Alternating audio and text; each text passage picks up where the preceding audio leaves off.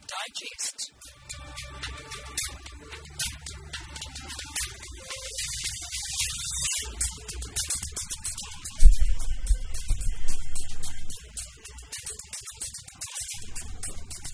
It is 1700 hours Central African time. Hello, welcome to Africa Digest on Channel Africa as we give you news from an African perspective. We are in Johannesburg in South Africa and you can find us on 9625 kilohertz. That is on the 31 meter band to Southern Africa and on 802 on the DSTV audio bouquet. I am Spumelele Zondi and I'm with Jola Netulo, Wisani Matebula and Neto Chimane. Your top stories. At least 42 people killed and dozens injured in the Central African Republic fighting between rival armed factions. Malawi's Anti-Corruption Bureau arrested Roads Authority chief for allegedly awarding himself a contract. In economics, a row over central bank independence could worsen South Africa's bond sell-off.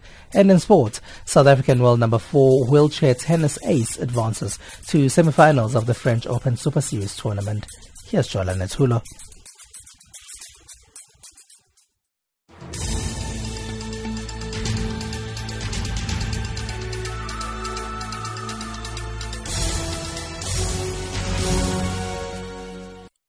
Thank you, Spumelele. Good afternoon.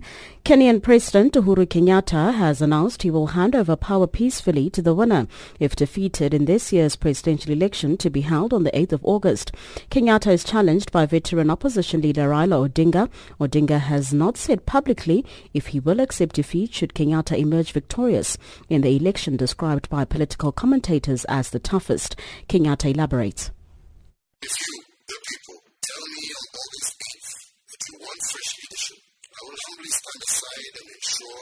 Respectful and peaceful transition of power. I urge my successor to love and care for this great nation as I have tried to do. In 2002, when I lost the elections, I conceded long before the vote count was even completed. That action ensured a smooth transition. I am proud of that record of conceding, and I urge or maybe even challenge my competitors in this year's contest to pronounce themselves on this matter to ensure peace and accept the verdict of the majority of Kenyans. Nearly a hundred people have reportedly been killed and dozens injured in the Central African Republic town of Bria in fighting between rival armed factions. The clashes erupted after the CAR government and rebel groups agreed to an immediate ceasefire ending uh, or rather aimed at ending violence in the strife-torn country. Uh, Doctors Without Borders head of mission in CAR and Marie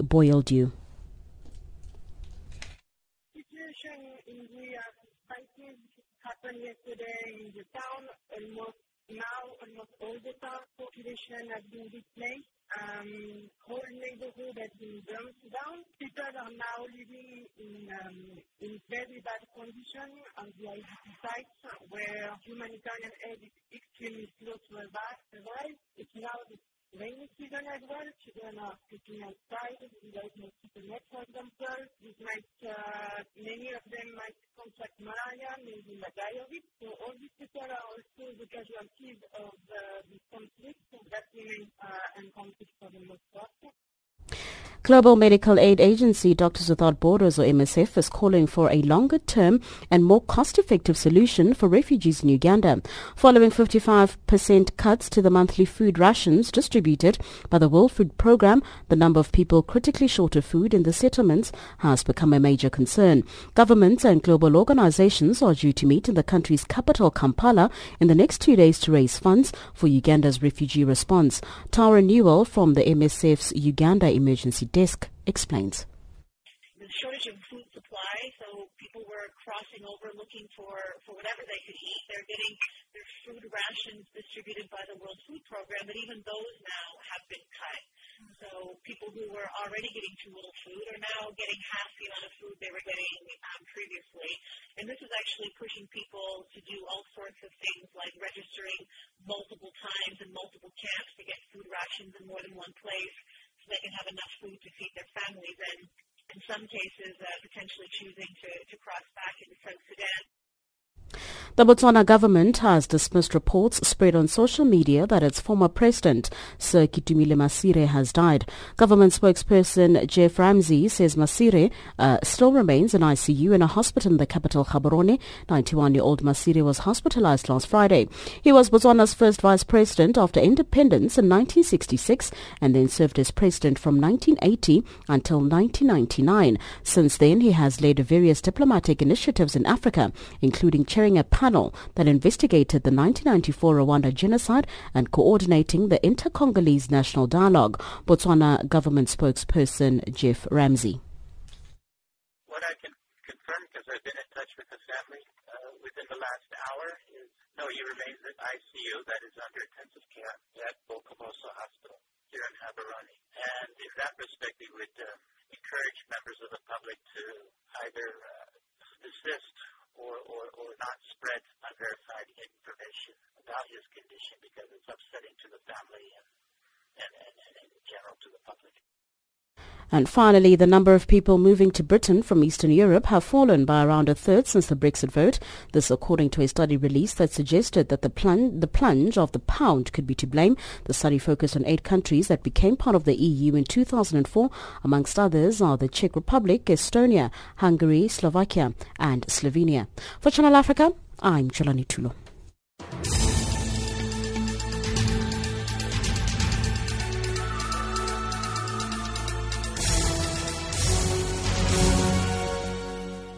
Digest.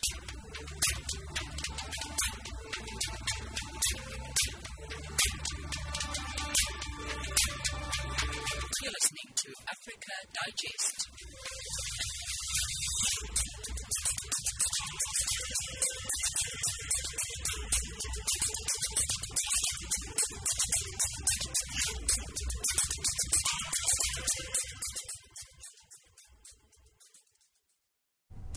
Seventeen oh seven Central African time. Now, at least 42 people were killed and dozens injured in the Central African Republic town of Bria in fighting between rival armed factions. The clashes erupted after the CAR government and rebel groups agreed to an immediate ceasefire. It's aimed at ending violence in the strife-torn country. CAR is one of the poorest countries in the world and has been plagued by conflicts since 2013. The conflict has been between the mainly Muslim Seleka rebels and the Christian anti-Balaka militia that started after the overthrow of former leader Francois Bozize. According to Anne-Marie Boyeldo, Doctors Without Borders head of mission for the Central African Republic, the humanitarian situation on the ground is dire following the deadly clashes yesterday.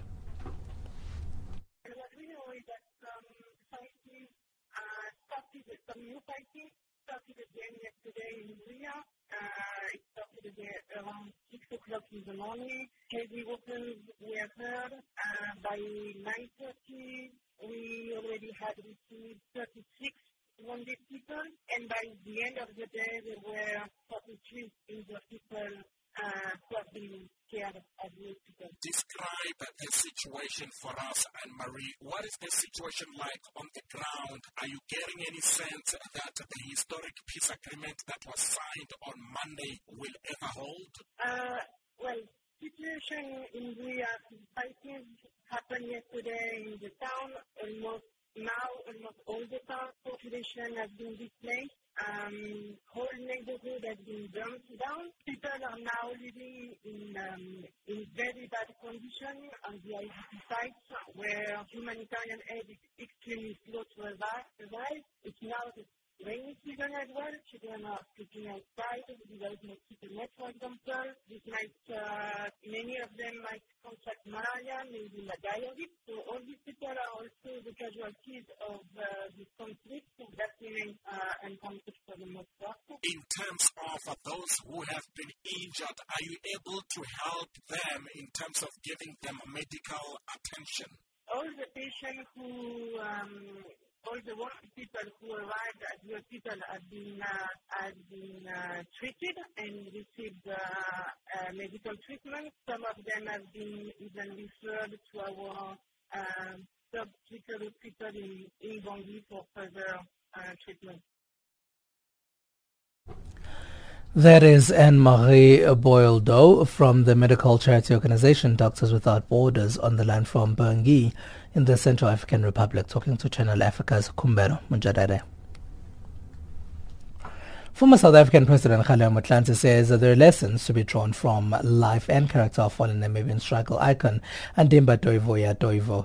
Toivoya Toivo was one of the key co-founders of Namibia's liberation movement, SWAPO. Motlanthe was giving a keynote address at Toivo's memorial service held at the Nelson Mandela Foundation in Johannesburg. The event was organized by the ex-Robben Island Political Prisoners Association. Tumelo Zulu attended the memorial. Andimba Herman Toivo, a former Robben Island political prisoner who endured 16 years of incarceration alongside icons like Nelson Mandela, Walter Sisulu, and Ahmed. Toivo ya Toivo is the longest-serving political prisoner of Namibia. Toivo meaning hope of hope, a character that most agreed he personified.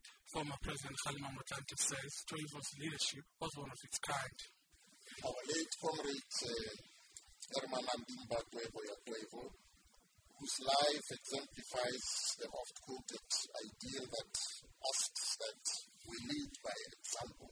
Comrade Toivo ya Toivo possessed an incisive mind, sharp tongue, and unshakable spirit. When speaking of him, his fellow prisoners often attest to his unfaltering courage.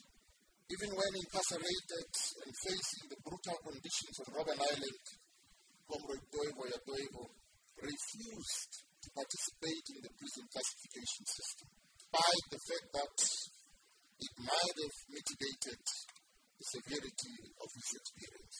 He says Toivo's life was dedicated to the emancipation of the poor. Indeed, the character of Comrade Toivo's life was defined by where he stood at times of challenge and controversy always choosing the side of the oppressed and refusing complicity with the morally degenerate system of apartheid. We applaud this for this immense loss felt not only in Namibia but in South Africa and across the continent of Africa.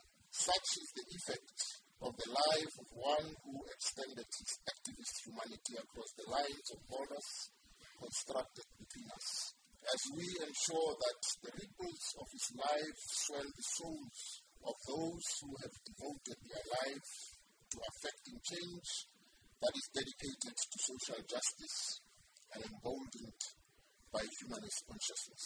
In our attempts to do so, we are required to recall the vision and ideals that inspired his commitment to improving both the human condition and the material lives of the oppressed. Namibian ambassador Vico Mgwete described the struggle icon as one that modeled true African leadership.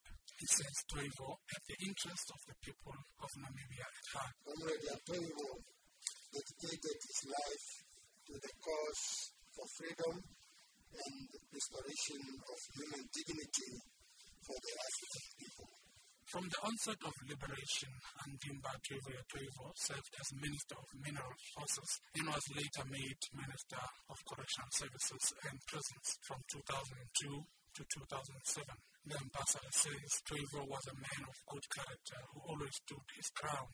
Throughout the long years of our liberation struggle, Comrade Toivo maintained the principle he articulated in the Pretoria Supreme Court during his trial in 1968, where he told Judge Rudolph, and I quote, I am a loyal Namibian, and I would not betray my people to their enemies. He further pointed out, I know that the struggle will be long and bitter. I also know that my people will wage that struggle, whatever the cost. He maintains Toivo's mission has been accomplished. Comrade Andimba Toivo Toivo has successfully completed his mission. He left us with a vivid example of commitment, dedication, and his selfless sacrifice for his motherland Namibia will be forever cherished for many generations to come.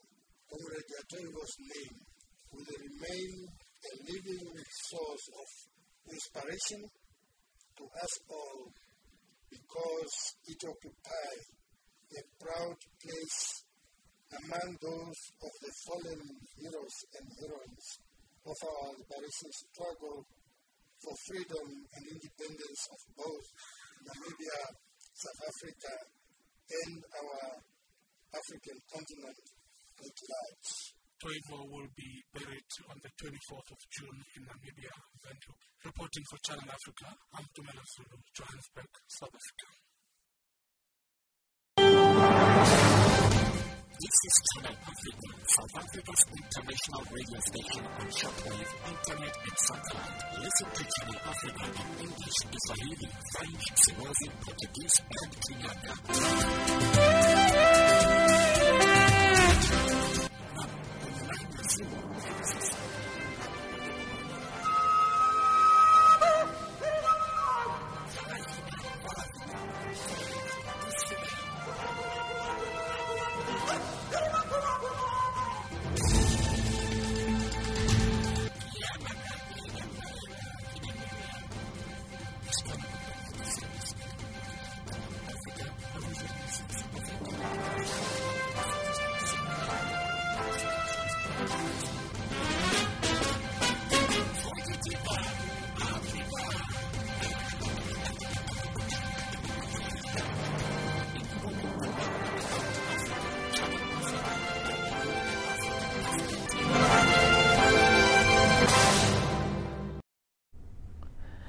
Seventeen sixteen Central African Time is to listen to Africa Digest.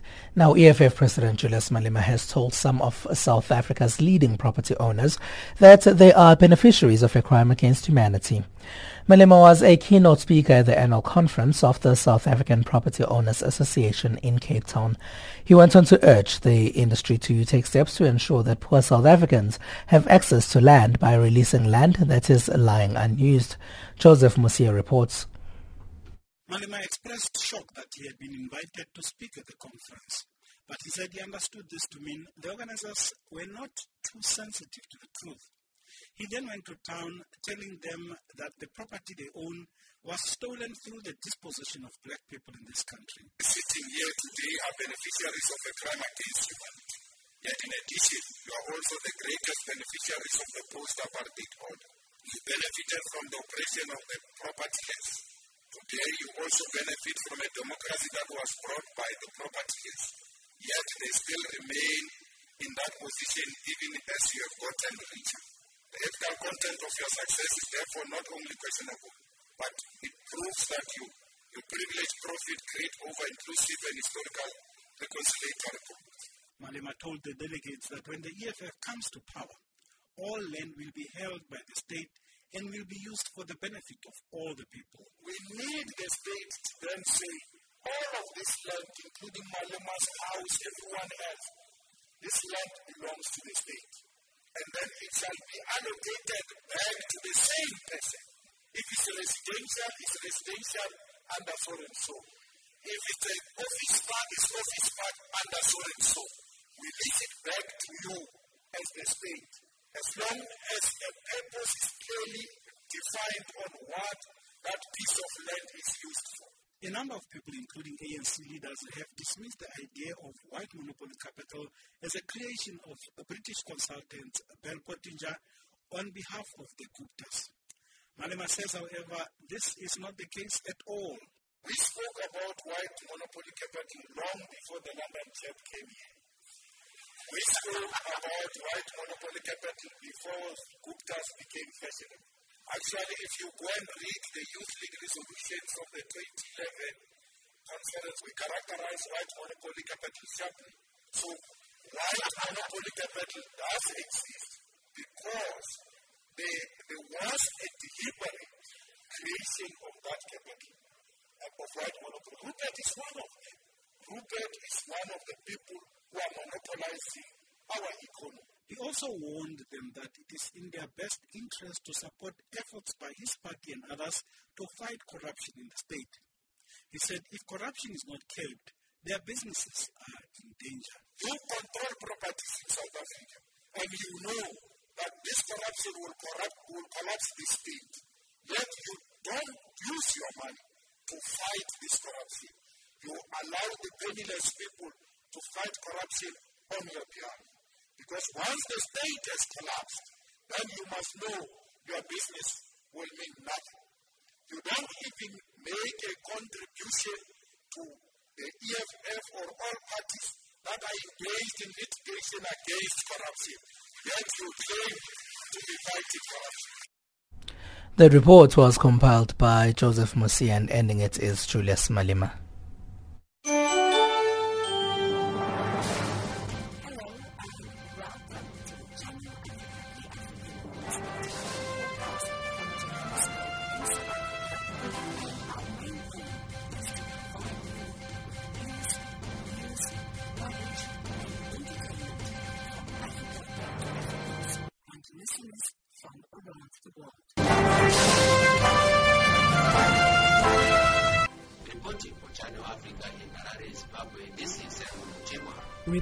For Channel Africa, I am Diana Wanyonyi in Mombasa. For Channel Africa, I'm Kumbra Wanjere in Johannesburg.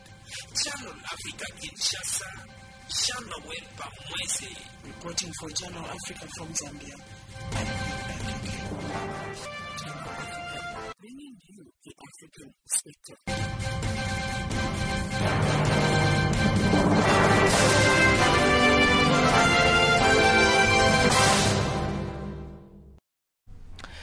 Your time is 1721 Central African time right here on Channel Africa as we give you news from an African perspective.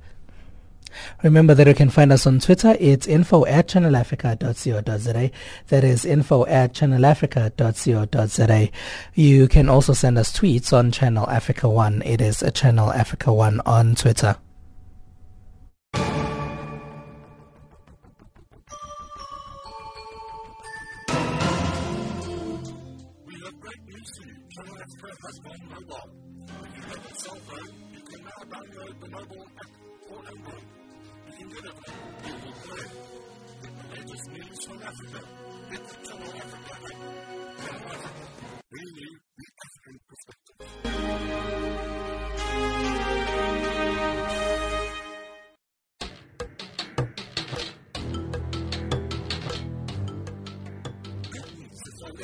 Listeners. You can now listen to Channel Africa by phone 605 1711. So, if you're a Channel Africa listener in America, simply dial 605 1711. Channel Africa, giving you the African perspective.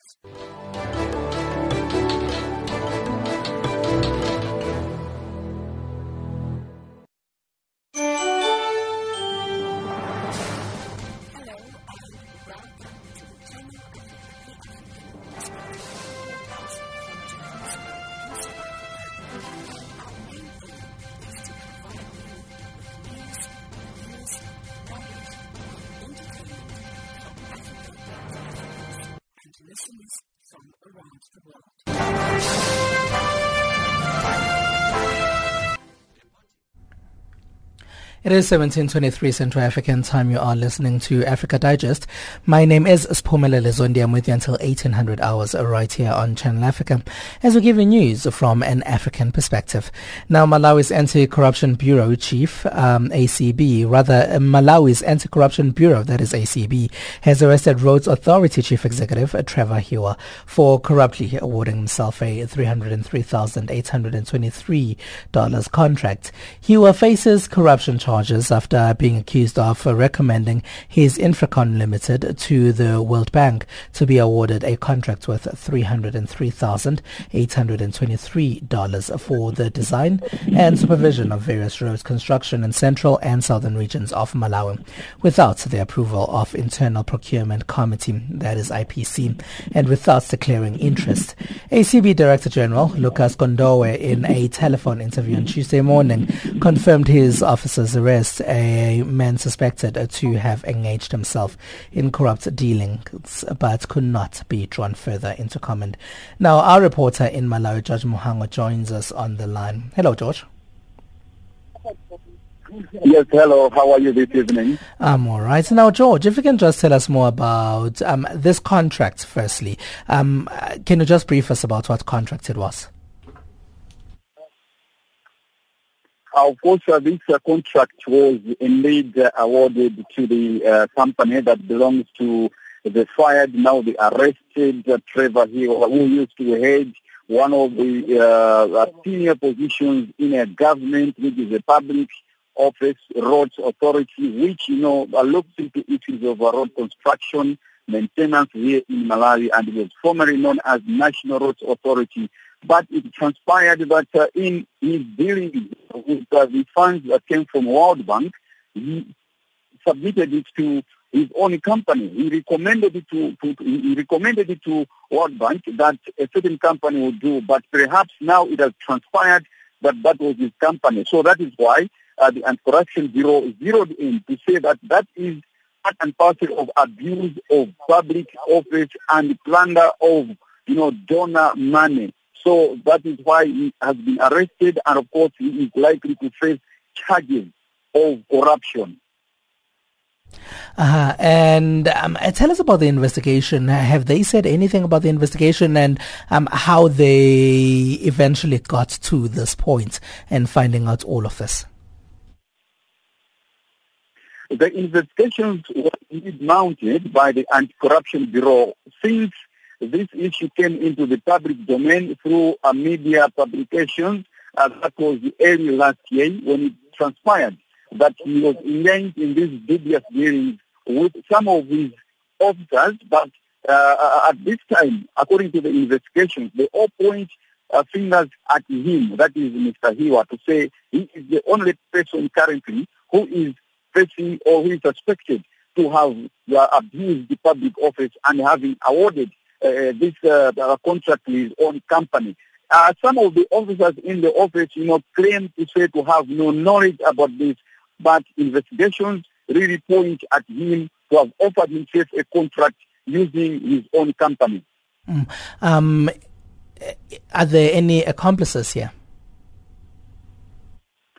Currently, there are no accomplices, but uh, according to ACB, they say that uh, investigations are still going on to prove whether other people are also involved in these kind of dealings or not. But they have asked for ample time before they establish, before they establish as to who uh, the, uh, his accomplices could be, because currently they are saying that uh, it will be, uh, uh, uh, it, it, will, it, will, it will jeopardize their further investigations into him. But if he appears in court, that's when they can now start cracking on some of the people suspected to be his accomplices. Is it the first such um, arrest in Malawi where um, a high-profile figure has been arrested for um, either allegedly recommending himself or his company for um, such a big contract? This is not the first time for a senior person in government to have uh, awarded himself a contract or been arrested uh, on similar suspected charges. As you might recall, 2013 when there was this public plunder of uh, uh, local resources and donor money known as Cashgate. A number of public officers were arrested and they were arrested just because they gave themselves some contracts. You know, they did not even go through a public tender, but what happened was that they were awarding these contracts to themselves or to their brothers or to their sisters. So that happened. And of course, suffice to say that even in 2006, issues of corruption here in Malawi are so rampant and some of the cases have not been concluded. As you might recall, the 1.7 billion or the 11 million US dollar uh, public uh, plunder of money where the former president uh, channeled money, uh, donor money into his personal account. That case is still, you know, uh, gathering dust in the courts of law here in Malawi. Even the get cases, most of them have not been concluded. So these things are not strange, but they are painting a bad picture on how Malawi authorities are, are, are handling taxpayers and donor funds. So it's, it's really a, a, a, a dent in terms of uh, how Malawi, you know, fares uh, globally and locally in terms of, you know, keeping the, the, the, taxpayers safe and bonafide. Mm. Um, have there been any convictions on Cashgate?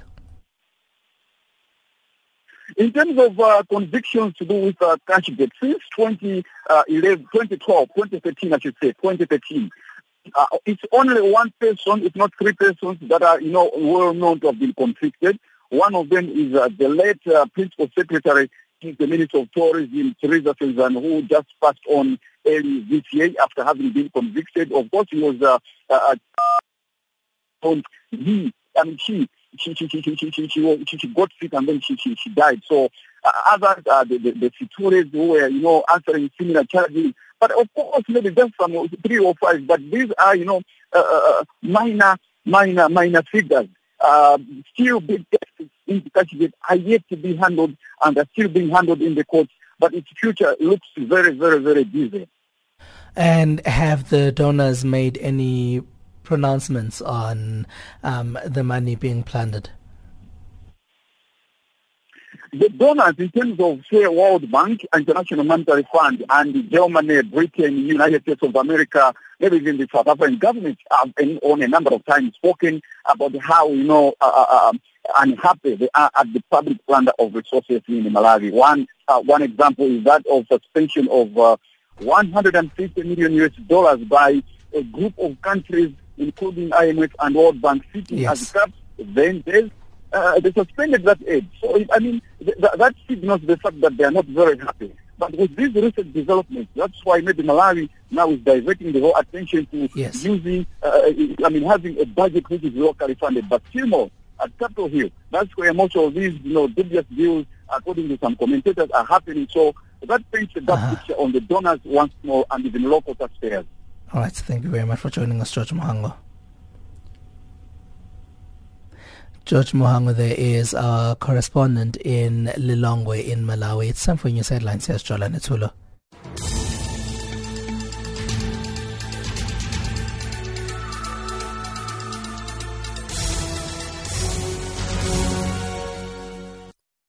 Thank you, Pumelele. Making headlines, nearly a hundred people have reportedly been killed and dozens injured in the Central African Republic town of Bria in fighting between rival armed mm, factions.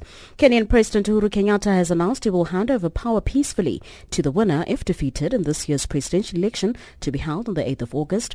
And finally, Global Medical Aid Agency Doctors Without Borders, or MSF, is calling for a longer term and more cost-effective solution for refugees in Uganda. For Channel Africa, I'm Jolani Tulo.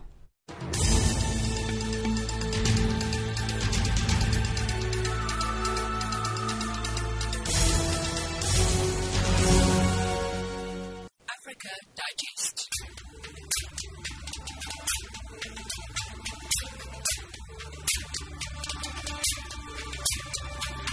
You're listening to Africa Digest.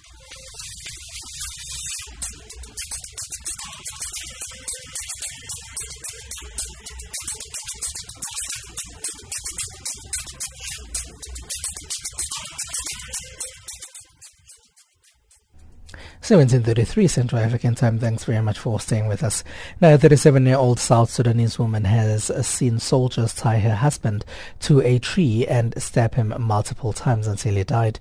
This is one of the many horrific accounts of torture, rape, and killings that rights groups Amnesty International has heard from the country's refugees fleeing to Uganda.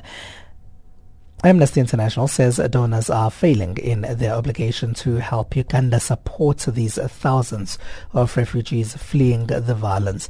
The current funding shortfall remain, means that many of them are not receiving basic services such as food, water and shelter. More from Michelle Kagari, Deputy Regional Director at Amnesty International in Kenya.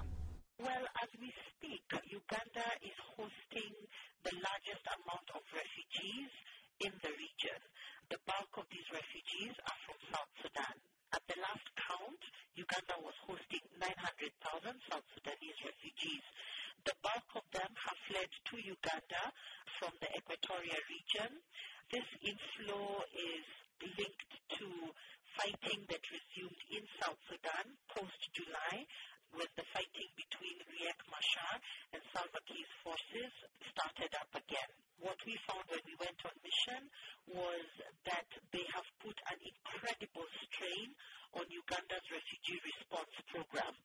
What we found was that the access to humanitarian services, the availability of humanitarian services, as well as the quality of humanitarian services um, was all under incredible strain. We got reports from refugees where they were saying that access to potable water um, in adequate amounts is a problem. Um, adequate food is a problem. Women-headed households, the older people, children, people with disabilities, they all need a different kind of humanitarian service because they are persons of, with special needs. Those are not being provided. Michelle, there are a number of horrific stories that Amnesty researchers have had from um, these refugees who are now in Uganda. If you can just talk us through some of the stories, we know um, there are cases of rape, of, of murders that um, Amnesty has heard. Certainly, the people that we spoke to have been fleeing the conflict. Um, quite a number of them are either victims of human rights violations or have witnessed human rights violations. So we had several accounts of women who saw their husbands being killed in front of them. We had an account of a woman whose husband was taken, tied to a tree, and they stabbed him um, until he died. Then after that, they raped her, and when she tried to resist, one of the men then just kicked her in her private parts. She's still suffering from injuries. Those injuries cannot be adequately treated because there is insufficient funds to provide um, treatment. One person told us that they witnessed a boy who was um, attacked by the SPLA soldiers, government soldiers. Um, they stuffed dried grass up um, up his um, rectum and set it on fire, and then they watched him until he burned to death, um, and they felt nothing. We had other reports of people being stopped at checkpoints um, and then being pushed into the bushes. Um, the soldiers didn't care whether you're lactating, whether you're pregnant. There was one woman who pleaded. She was trying to say she was on, she was menstruating. They wanted proof um, and it's only her aunt who was able to plead and they let her go. So the cases that we are, we've been hearing are quite horrific. Um, these people are traumatized, but the kind of support that, you know, they need psychosocial support, they need counseling, but this is really not available right now in Uganda. Meanwhile, the fighting continues, so the refugees continue to flow as the political process has stalled. And of course, Amnesty then says, you know, donors are, failing these millions of refugees who continue to flee South Sudan. How um, are these um, refugees being failed by donors? If you recall, there has been a refugee crisis, the European refugee crisis from about two years ago, and that triggered a summit that was held in New York last year. And as a result of that summit, the countries members of the UN General Assembly, they all agreed to a comprehensive refugee response framework. Uganda's refugee response is part of this comprehensive refugee response. Part of what was agreed under this framework was that every country would contribute to ensure that host countries that are dealing with refugees are fully supported with their hosting. As we speak right now, the appeal for Uganda's refugee response is only 18% funded. So that is how they are failing. They've made commitments. They said, yes, yes, yes, we are agreeing that we have a responsibility. We are agreeing that countries that are hosting refugees need to be given the support to provide a comprehensive response. And yes, yes, yes, we shall do something about it. Barely six months later, they've done nothing. Now, there's this solidarity conference that is starting later this week, and really this is the last opportunity for the international community to step up and live up to their own promises. It is very clear that without the kind of support that is needed, Uganda can't cope. Uganda's policy when it comes to refugees is one of the most progressive in the region. Their refugee response really embeds empowerment of refugees and an approach that integrates refugees into the community. They are not putting refugees into a, a camp for refugees. They are part of the community. They are given land and they are supported to integrate. Now, as it is, even right now, they are not able to do that properly. Even the basic humanitarian response is not happening appropriately. And if the funding doesn't come through, this innovative and progressive approach is dead in the water. It cannot happen. That is Michelle Kagari, Deputy Regional Director at Amnesty International in Kenya, talking to Khomoto Mupulane. The Urology Hospital in South Africa's capital, Pretoria, has advised that the safest way to be circumcised is in a hospital or clinical environment to ensure protection against complications such as infection. With the male circumcision season underway in South Africa, the hospital says by choosing a clinical environment, patients are safeguarding against a host of potential hazards, including unnecessary injury and excessive bleeding. Dr. Odion Aire is a urologist at the hospital. The circumcision, even though it's considered a very minor procedure, has been seen quite commonly in this country and uh, even outside, it has been associated with a lot of complications, as by means of uh, infection, wound breakdown, sepsis, to much more serious complications like fistula between, a fistula is an abnormal opening between the pipe in the penis to the skin. Many of these things which can be avoided by the simple performance of this procedure in a normal hospital setting where all necessary precautionary measures have been taken. You know, it's a sterile environment, all the necessary equipment is there. We get more and more specialized equipment. Many of these things, of course, offered in the urology hospital, for example. How many men die each year that are hospitalized for complications due to unsafe circumcisions? The numbers particularly, I always have right at my fingertip, and I know they would vary, especially when you consider the situation of medical circumcision versus traditional circumcision. Some of these things shrouded in secrecy. Particular numbers we cannot really say at this stage. In my opinion, one circumcision mortality is one way too many. About the procedure medical male circumcision. Is it known exactly how much skin must be removed in order to reduce the risk of HIV infection? The amount of skin that should be removed is essentially that piece of skin which covers the head of the penis, what medically we call the glans. There's uh, multiple different methods of removing this, but essentially the final result should be a circumferential incision which removes the skin, exposes the head of the penis without any injury to the or to the frenulum, which is the small attachment just on the side of the head of the penis. And then the closure of that incision which you've made, putting the skin back to skin. Typically with sutures, this has been our traditional approach. But these days we're even getting all fancy and using things like the glue so in the end, there is no sign of any suture or anything. I usually use absorbable sutures. So it's not like the child needs to come back or the adult needs to come back for removal of anything like that.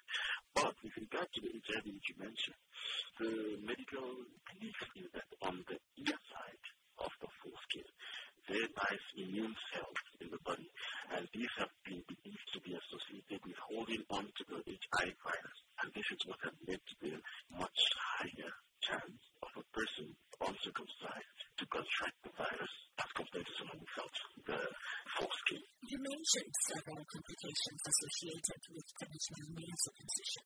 Are there any complications of medical male circumcision? Yes, as with anything really, any surgery would have its complications. For example, if we talk about a child, which is the most common, for example, you were heading towards the circumcision season where all the kids are coming. You have your anesthetic complications, your surgical complications, and you have your early and your uh, even with medication, where you see that huge pamphlet which describes myriad of uh, complications, anesthetic complications, worst case scenario, well, you know, not, uh, it's uh, possible that uh, the, person could demise. But in terms of incidents, my experience, I haven't even heard of it happening once. But it has to be documented because we know that it has happened the time, somewhere, somehow. They are just so exceedingly rare, it is unlikely that something should happen. However, it is what have we do mention. So yes, uh, in summary to your answer, we have an anesthetic complication. The child could have a bit of a bronchospasm, some uh, effects with inducing agents of the gas, and surgically, like I mentioned, you know, maybe the wound break down, the line around did our incision could break down, you could have bleeding. The most significant or most common complications, I should mention, is bleeding. We cannot shy away from the fact that there are people who believe that the only way to be circumcised is to go to the mountains as a rite of passage into manhood. Do you think that clinical and traditional circumcision services can work together to avert deaths and reduce complications during circumcisions, of course while preserving the social cultural importance of the process. Yes, in fact, as we speak, it's exactly what's trying to be done. We're trying to slowly involve the medical personnel with the traditional. To be fair, they are quite receptive, you know, so you are having a situation of a coalition of both medical as well as the traditional. That is Dr. Odion Aire, a urologist at the Urology Hospital in Pretoria in South Africa, speaking to Elizabeth Lidecha. 1745 Central African Time, your economics news now.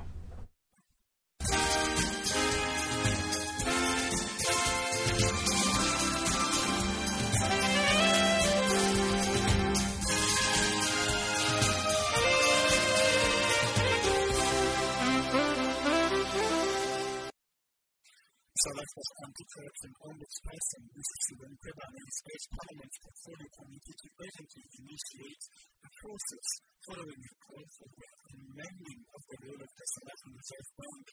Barclays Africa, the latest to complain against saying it poses a serious risk to the financial system. A revolt has been growing against the order which in Mkhwebane announced on Monday with Finance Minister Malusi Gigaba, the South African Banking Association, the ANC, unionist Zuruzi Mzimafara, and several experts saying that she had exceeded her mandate. Mkhwebane explains. I hear the issues which have been raised, and I would have appreciated if people have read the report and understand the legal basis, the facts, why I took that particular decision. Because in this instance, it's a remedial action to the portfolio committee to say, initiate a process which is within the law. Because the portfolio committee can then decide, okay, they initiate the process and then they deliberate on the matter and they feel that the, pro- the, the process is fine or the legislation is fine. Egypt has begun delivering million liters of fuel to Gaza in an to ease the Palestinian skin-based electricity crisis, with fuel trucked in from the far border between Egypt and Gaza will be routed to the territory's only for several months due to fuel shortages. The deliveries come two days after Israel began reducing its electricity supplies to Gaza following Palestinian President Mahmoud Abbas' decision to stop paying for them. Ratings agency Moody's says that advanced mining if implemented will create a negative environment for South mining companies. This because a number of the requirements in the will add to the costs of operating mines. Releasing a report on the effects of the revised mining charter this Wednesday, Moody's said companies such as Anglo American, AngloGold Ashanti, Gold Fields, and Petra Diamonds will be negatively affected if the charter was implemented in its current form. I mean, our current reports. Moody's Investor Services has published a research report on South Africa's revisions to the country's mining charter. The report shows that the charter is implemented will reduce cash flow and harm mining companies' ability to continue to reduce their debt. On June 8th, the South African Department of Mineral Resources introduced a revised mining charter that requires South African mining companies to increase black shareholders' equity holdings to 30% from 26%. West Energy and Salomon Kubayi has talks with Malaysian counterpart Alexander Novak in Moscow. Kubayi is leading its South African delegation to an Atom Expo nuclear conference in Moscow. Russian energy group Rosatom is once again the headline contender for Africa's nuclear expansion project. South Africa will award the contract by the end of the year. Meanwhile, South Africa's targeted consumer price increase registered 5.4% in May, slightly up from 5.3% in April. According to statistics in Africa, some food items such as meat, as well hot beverages and sugar drove the marginal increase in the headline inflation, particularly as from statistics in Africa.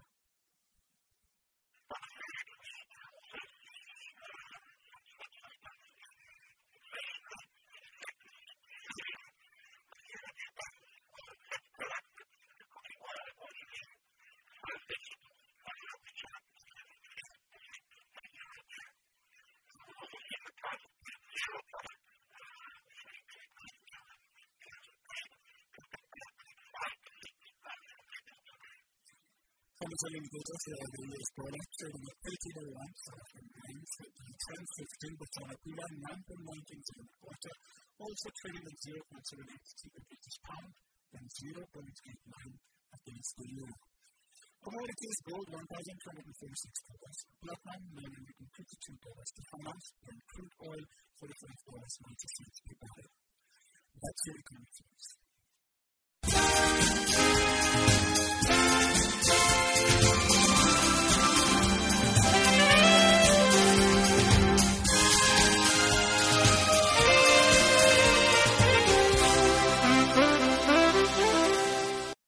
Thank you, Son. It's now time for your sports news.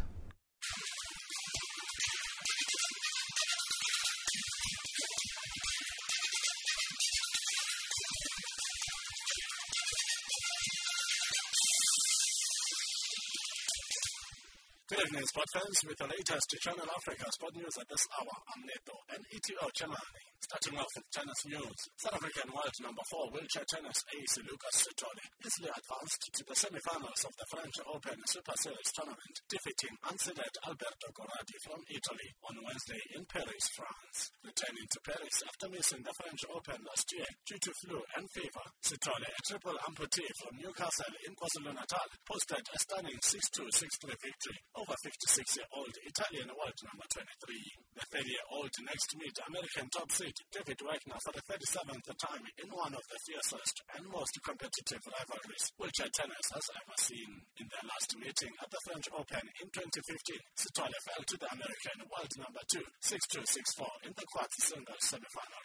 Still with tennis news, three-time Wimbledon champion Novak Djokovic has accepted a main draw wildcard to play at the Aegon International in Eastbourne starting in June the 23rd. The organizers said this afternoon. This is the first time since 2010 that Djokovic will play a grass court event between the French Open and Wimbledon. The Serb, who turned 30 last month, dropped outside the top two in the world for the first time since March 2011 after a quarter-final defeat to Dominic Thiem at Roland Garros earlier this month. Djokovic will be joined by Francis Gael Monfils, an American duo John Isner and Steve Johnson at the courts of the Devonshire Park ahead of the Wimbledon Championships starting on July the 3rd. In football news, former FIFA Secretary General Jerome Valcke will have his appeal over his 10-year ban from football heard by the Court of Arbitration for Sport on October the 11th. Sepp Blatter's former right-hand man was suspended in September 2015 over the 2014 World Cup ticket scam and was sentenced by the FIFA's Ethics Committee in February 2016 to a 12-year ban from football.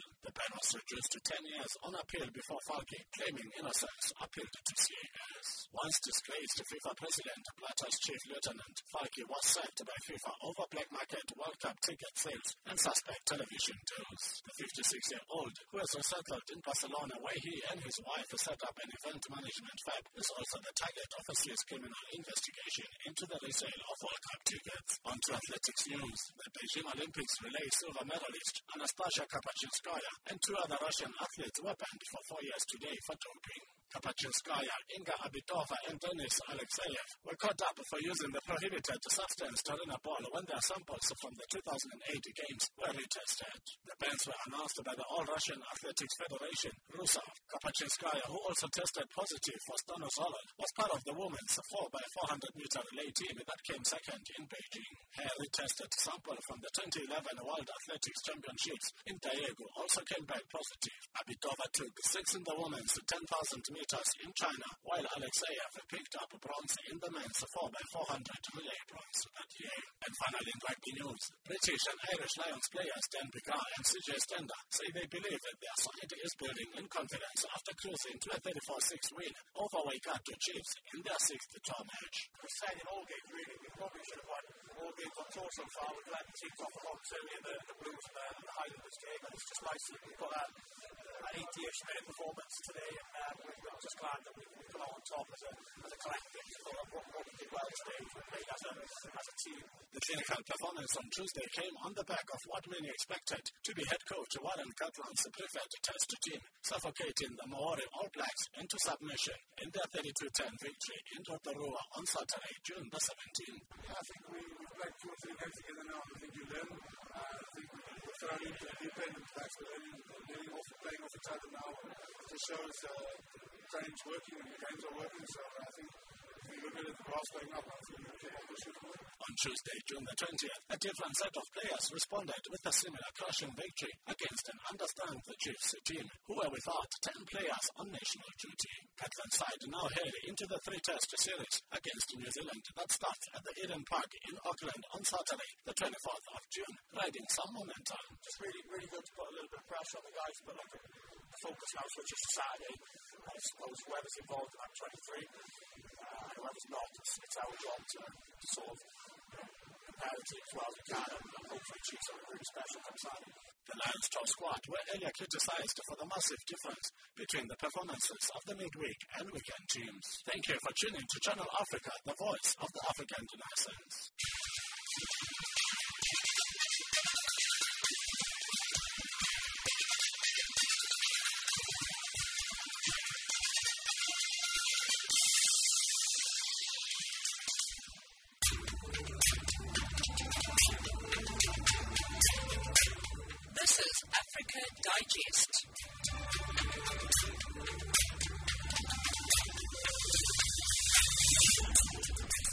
1756 Central African time. Let's recap our top stories. At least 42 people killed and dozens injured in the Central African Republic fighting between r- rival armed factions. Malawi's Anti-Corruption Bureau arrested roads agency chief for allegedly awarding himself a contract. And that wraps up Africa Digest for today, for this hour rather, from myself, Spumelele Zondi, producer Luanda Mohamedin, producer Sihlen Lovu, and the rest of the team. Thanks for listening. Info at channelafrica.co.za and email on SMS plus two seven seven nine six nine five seven nine three zero. Tweet us Channel Africa One. We leave you with Ngias Fela by Quest and Tapsi.